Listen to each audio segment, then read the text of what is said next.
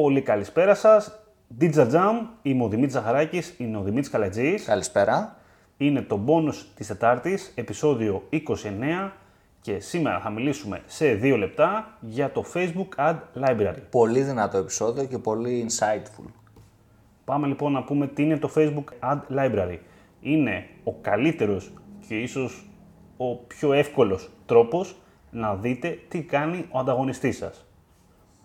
Άμα μπείτε στο facebook.com κάθετος ads, κάθετος library, ανοίγει η σελίδα και μπορείτε να κάνετε search. Εκεί πέρα, άμα ξεκινήσετε και γράφετε το όνομα του ανταγωνιστή που ψάχνετε, σας εμφανίζεται από κάτω η επιλογή. Α πούμε λοιπόν ότι εμείς πάμε σε έναν ανταγωνιστή μας, δεν θα πούμε ποιον, και μπορείτε να δείτε τις διαφημίσεις που τρέχουν αυτή τη στιγμή, πληροφορίες σχετικά με τη διαφάνεια της σελίδας, αν έχει αλλάξει όνομα, πότε δημιουργήθηκε η σελίδα, τα likes της και εκτός ότι μπορείτε να δείτε τις διαφημίσεις, μπορείτε να δείτε σε ποιες χώρες τρέχει διαφημίσεις, τις πλατφόρμες και γενικότερα έχετε πάρα πολλές επιλογές. Πολύ Τα δημιουργικά.